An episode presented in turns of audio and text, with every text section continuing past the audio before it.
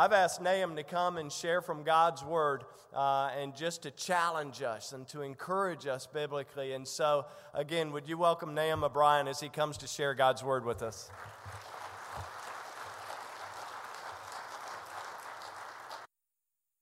You turn with me to Luke chapter 10.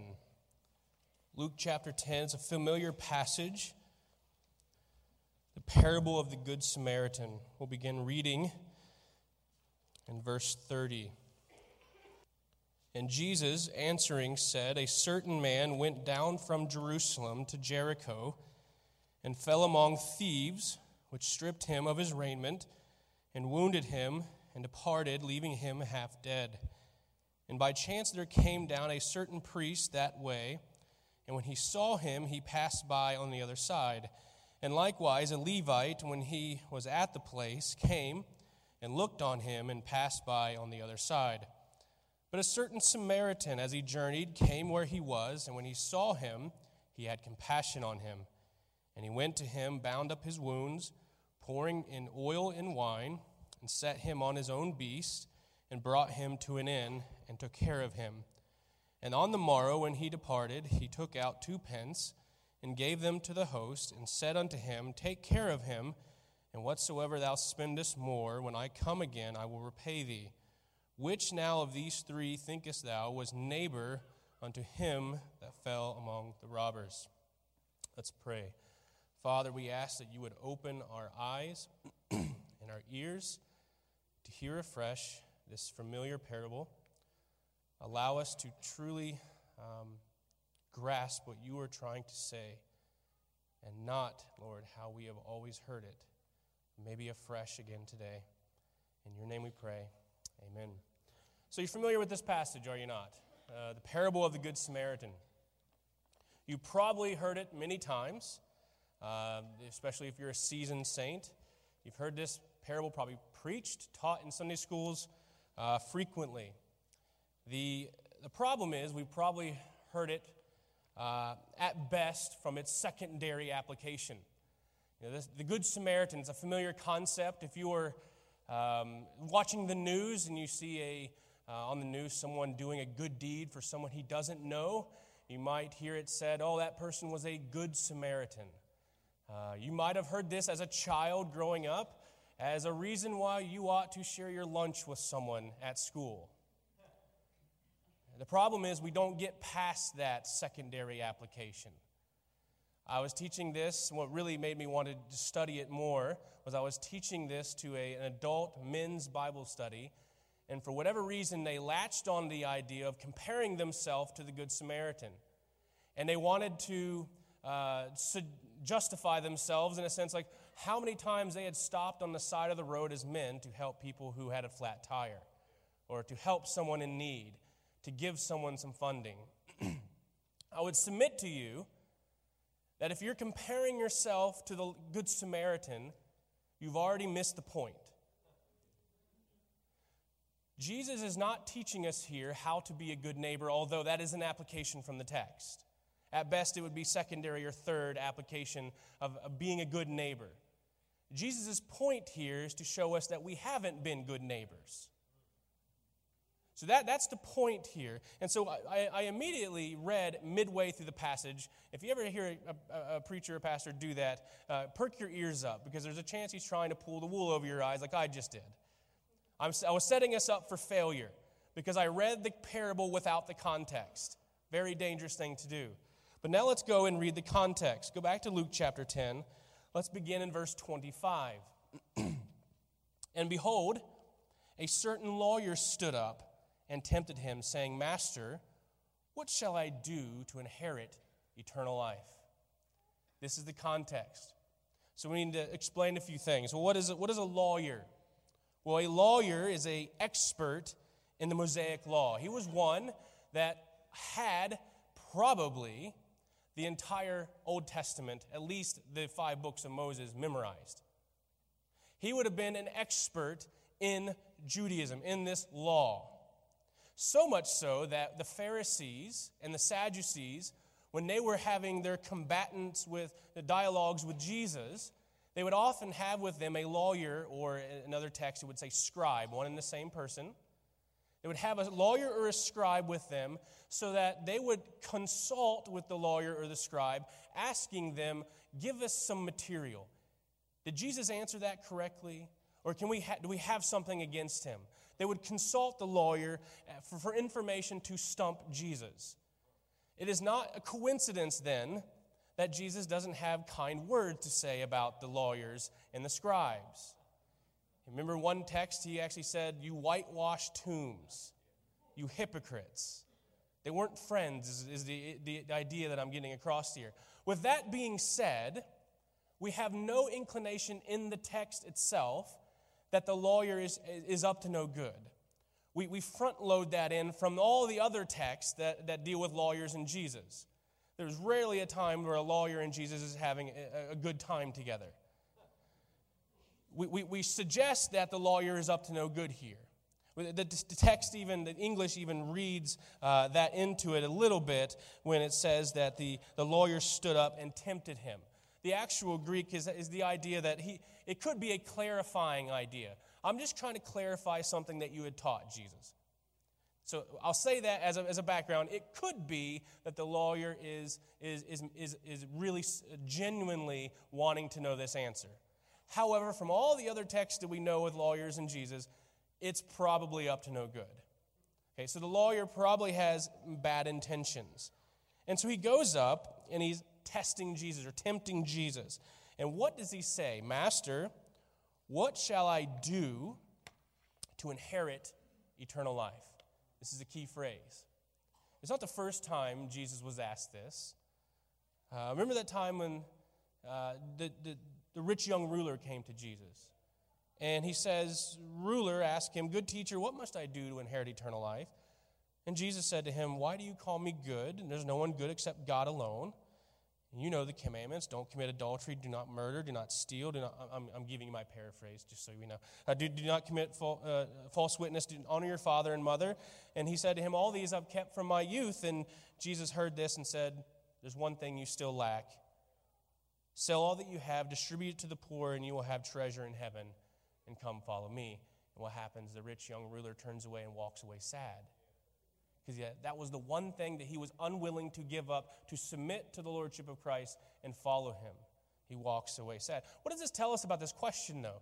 It's a question that at least twice appears to Jesus' ministry. Jesus interacts with this question at least twice. And what's interesting about it is, is the actual the, the phrasing that the lawyer do. What must I do to inherit eternal life? All the Jews were, were seeking eternal life, they were wanting eternal life uh, as most religiously minded people are. But notice how he was wanting to attain it. What can I do? What must I do to inherit eternal life? What shall I do? What's interesting about that question is he is wanting to work his way into eternal life. Paul recognizes this in Romans chapter 10, where he says, Brothers, my heart's desire and prayer to God for them is that they may be saved. For I bear witness that they have a zeal for God, but not according to knowledge. Here's how. For being ignorant of the righteousness of God, meaning by faith, and seeking to establish their own righteousness, they did not to submit, submit to God's righteousness. So here's the Jews seeking the righteousness of God, seeking eternal life, but they're doing it with their own righteousness, on a basis of their own righteousness, not God's righteousness, which he extends by faith.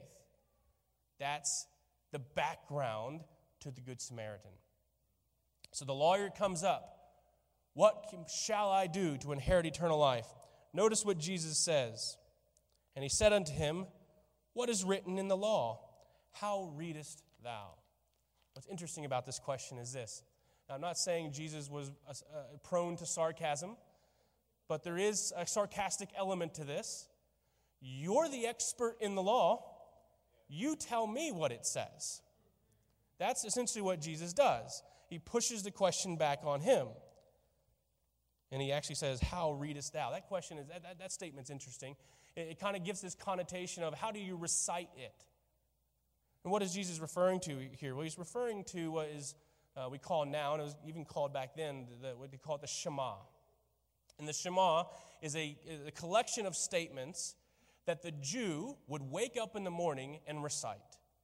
They would recite it many times during the day, and they would go to bed reciting it. It is, among other things, uh, a, a, certain statement, and we see what the lawyer answers here.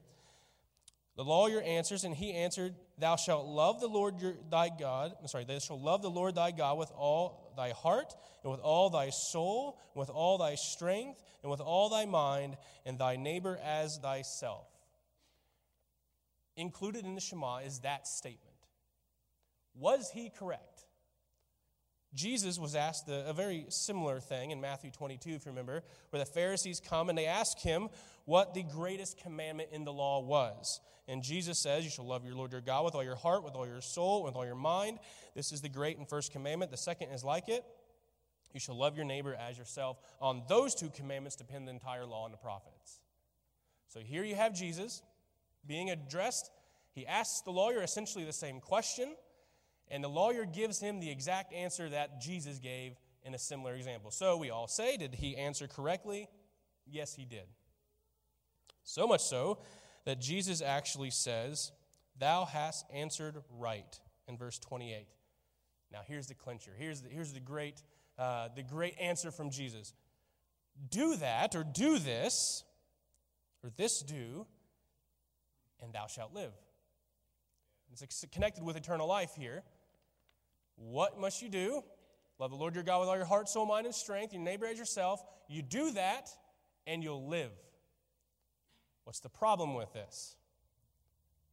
No one can do this. So let's go. Why, why can no one do this? Well, first of all, the, uh, um, the, the, actual statement itself, the, the statement in the Shema, uh, the Jews took it uh, quite literally. And what, what I mean by that is Moses actually gave the commandment. Uh, in, in, Deuteronomy chapter 11, we won't take the time to read it, but Moses gave the commandments, uh, and he says essentially that you should lay these up, these words of mine, in your heart and in your soul, and when you bind them on, a, uh, on your sign, uh, as a sign on your hand, and they shall be as frontlets between your eyes, you shall teach them to your children t- talking of them when they are sitting in your home, and when you are walking by the way, when you lie down, when you rise, hence morning and evening.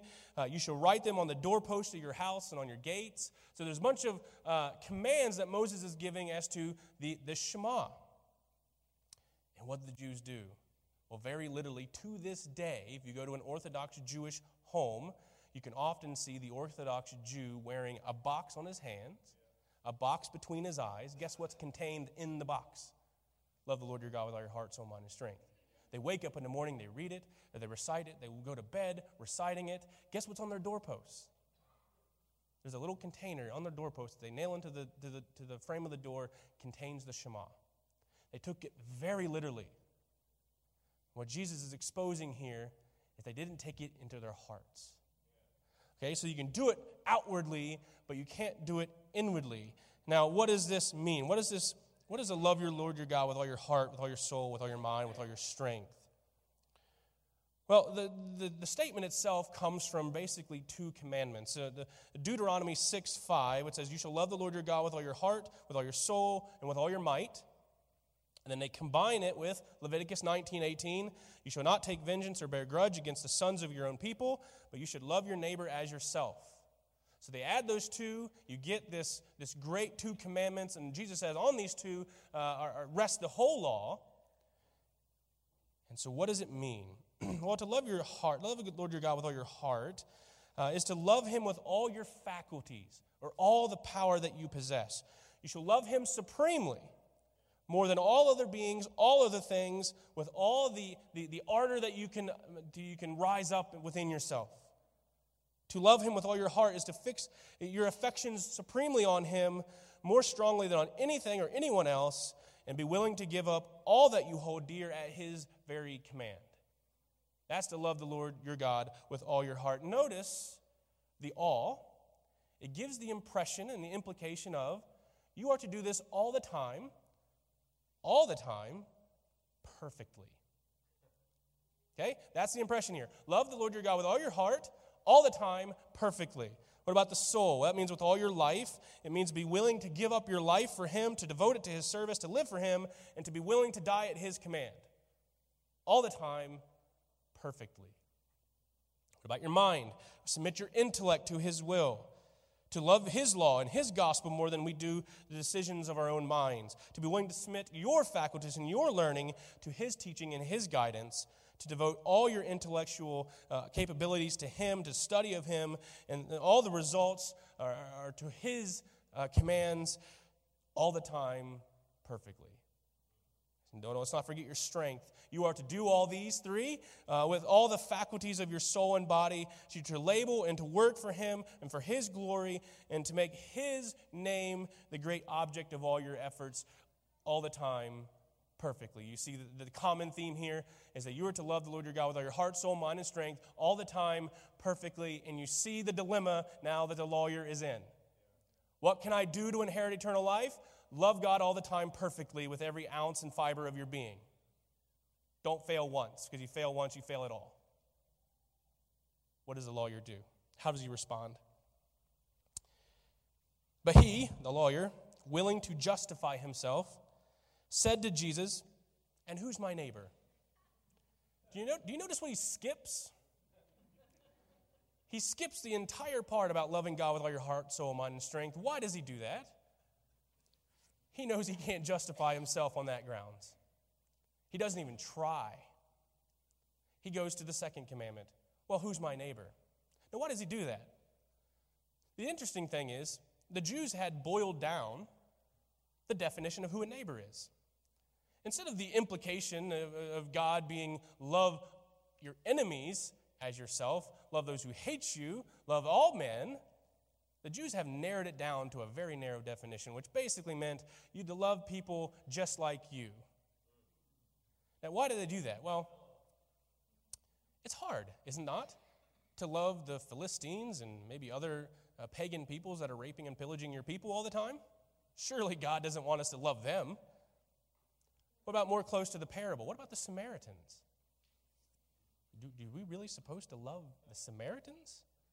What happened with the Samaritans? Well, the, the, people of Israel got taken off into captivity. Remember the, the Assyrians and the Babylonians taken off into captivity? Uh, some people stayed behind. Those people that stayed behind intermarried with uh, uh, pagan cultures. So they were kind of a mixed race, mixed religion people. And the, the ethnic Jews come back who had remained pure in their captivity. And they come back and they want to build the temple and they want to build the wall around Jerusalem. And guess who comes to, to cheer them on? The Samaritans come to cheer them on. We're glad you're back. Let us help you. Jews, no, no, thank you. We don't want you here. You're not pure like us anymore. Go away. Okay, fine. We'll, we'll, we'll stop you then. We'll fight you then. It doesn't start off well, this relationship between the Jews and the Samaritans. The Samaritans were not allowed to worship at the temple. So, what do the Samaritans do? We'll build our own temple. Samaritans build their own temple, and guess what? Around 300, 300 BC, the Jews come in and demolish it because that's, that's, that's heresy. So now you, now you just destroyed our temple. Our relationship's not very well. By the time of Jesus' day, if you wanted to go from point A to point B and Samaria is in the middle, you would walk around Samaria, adding miles, sometimes even days onto your journey because you didn't want to walk through. Which heightens the effect when then Jesus walks straight into Samaria, sits down at a well intentionally in Samaria, and starts talking to probably one of the most defiled uh, persons of Samaria, sitting there talking to her would have been a huge, huge taboo. So, all this to say, as much like I'm, I'm, an Ohio State fan, as much as an Ohio State fan, this would be like Michigan, okay? We have that mutual hatred of each other.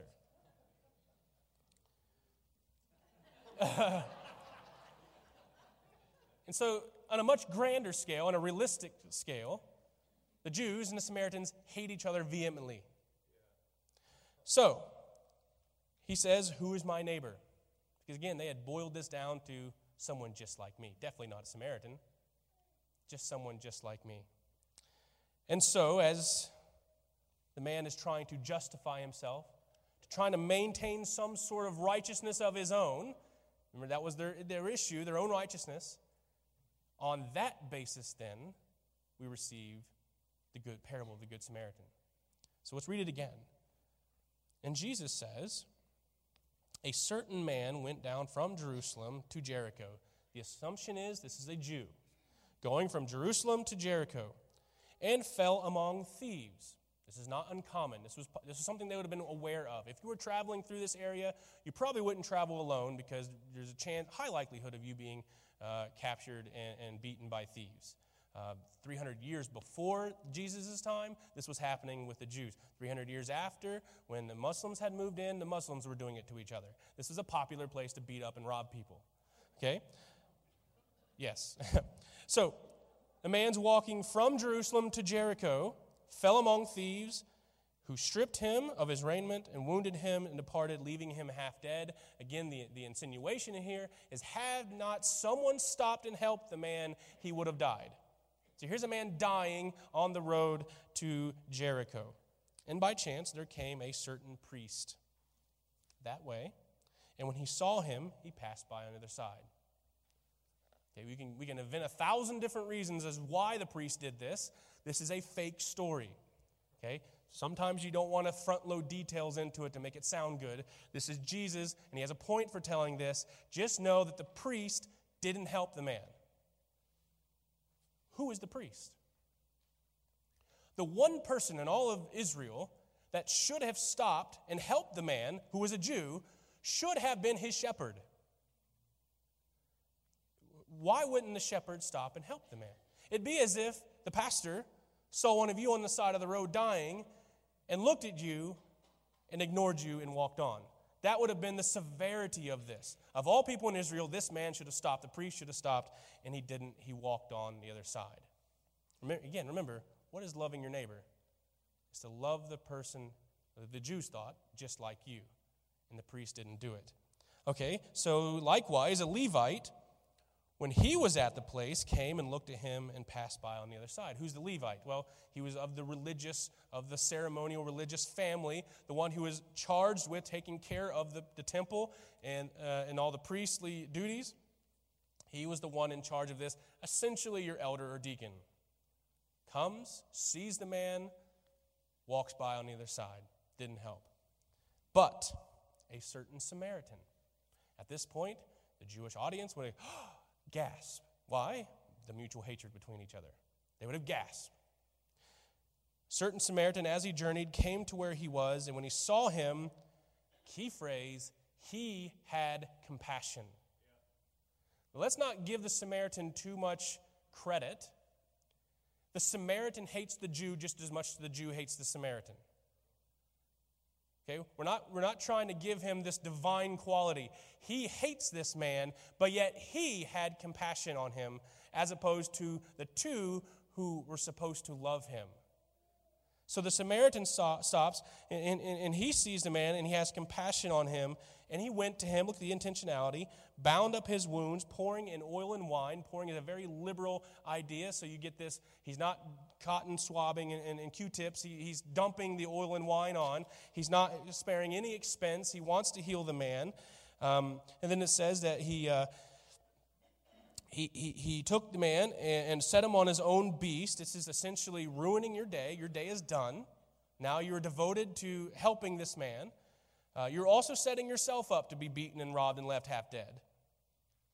And so you're setting yourself up for the same thing, but this man's life is worth it. So now you're setting him up on your own beast and you take him to an inn, and you, uh, or the Samaritan, actively takes care of him.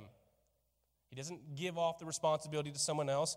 He takes care of him. And on the next day or on the morrow, when he departed, he took out two pence, which is not really impressive. He's like, okay, it's only a day's wage, two days' wage.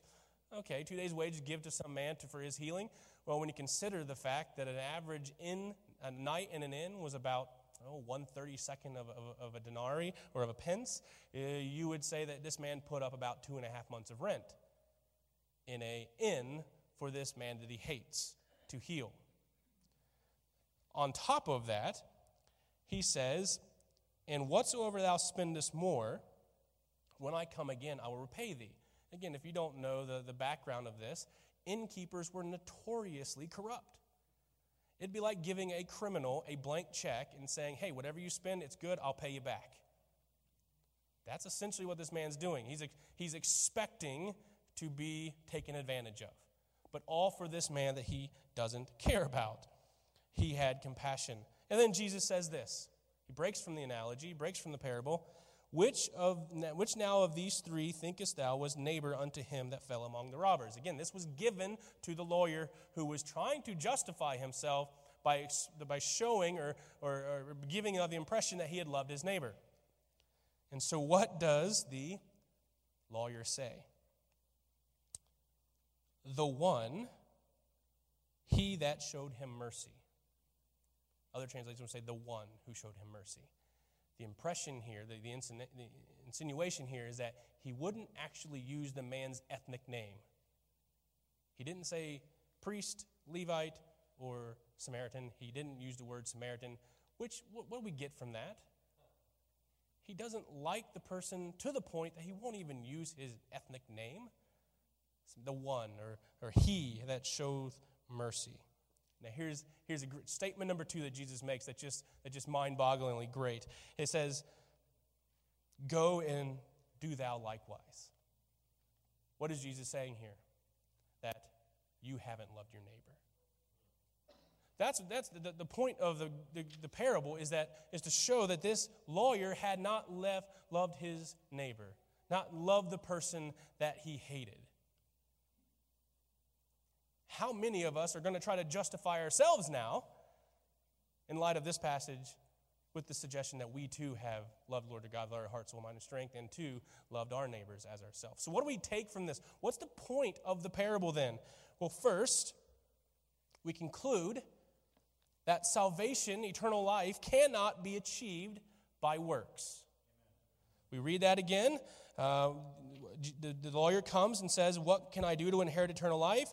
Jesus essentially says, Love God perfectly and love your neighbor as yourself perfectly. And the insinuation that we get from the text is, You can't. Okay? We can't achieve salvation by our works. Paul says this later, what he says is a popular passage. For by grace you have been saved through faith, and this is not of your own doing, it's the gift of God, not a result of works, lest any man should boast. Salvation is not by works. We're familiar with this. Okay, that's the second point we can get from this. You have no righteousness of your own to speak of anyway. Do we, do we, do we really understand that about ourselves?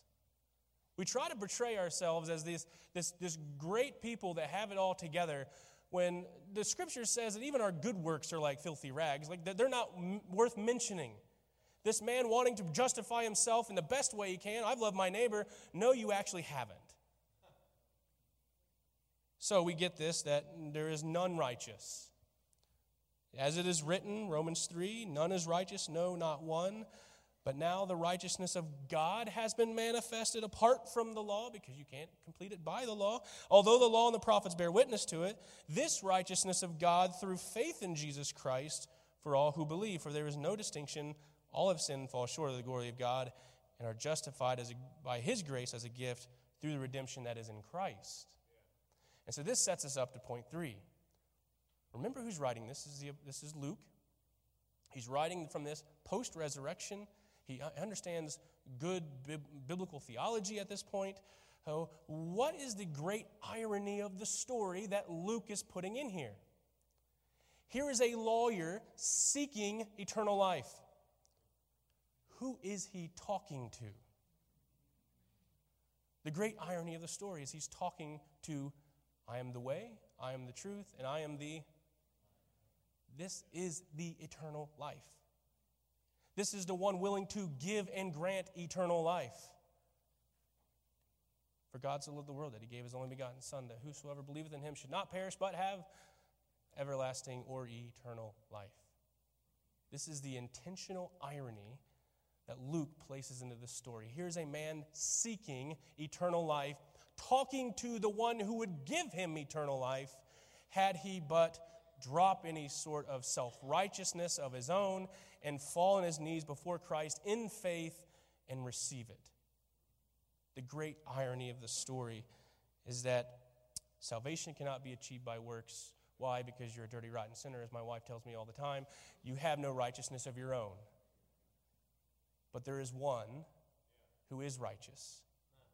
There is one willing to grant you his righteousness that you do not deserve, that you did not achieve. You get it from him by faith. That is the great point of the parable of the Good Samaritan. Have you received this great righteousness by faith? Or are you still, like the lawyer, trying to achieve it on your own? Are you, are you standing proud and boastful before God in your own self righteousness, which is no righteousness at all? Are you falling before Him shadowed by His? Let's pray. Father, we ask you and pray that you would convict us if we are trying to maintain any sort of self righteousness. We pray that you would help us to see through this facade that is common to man and help us to rely only and solely on you and your Son and his work and his righteousness for our salvation. In your name we pray. Amen. Thank you so much for listening. If you'd like more information about our ministry, check out our website at battlefieldbaptist.org or follow us on Facebook and Instagram. We'll see you next time.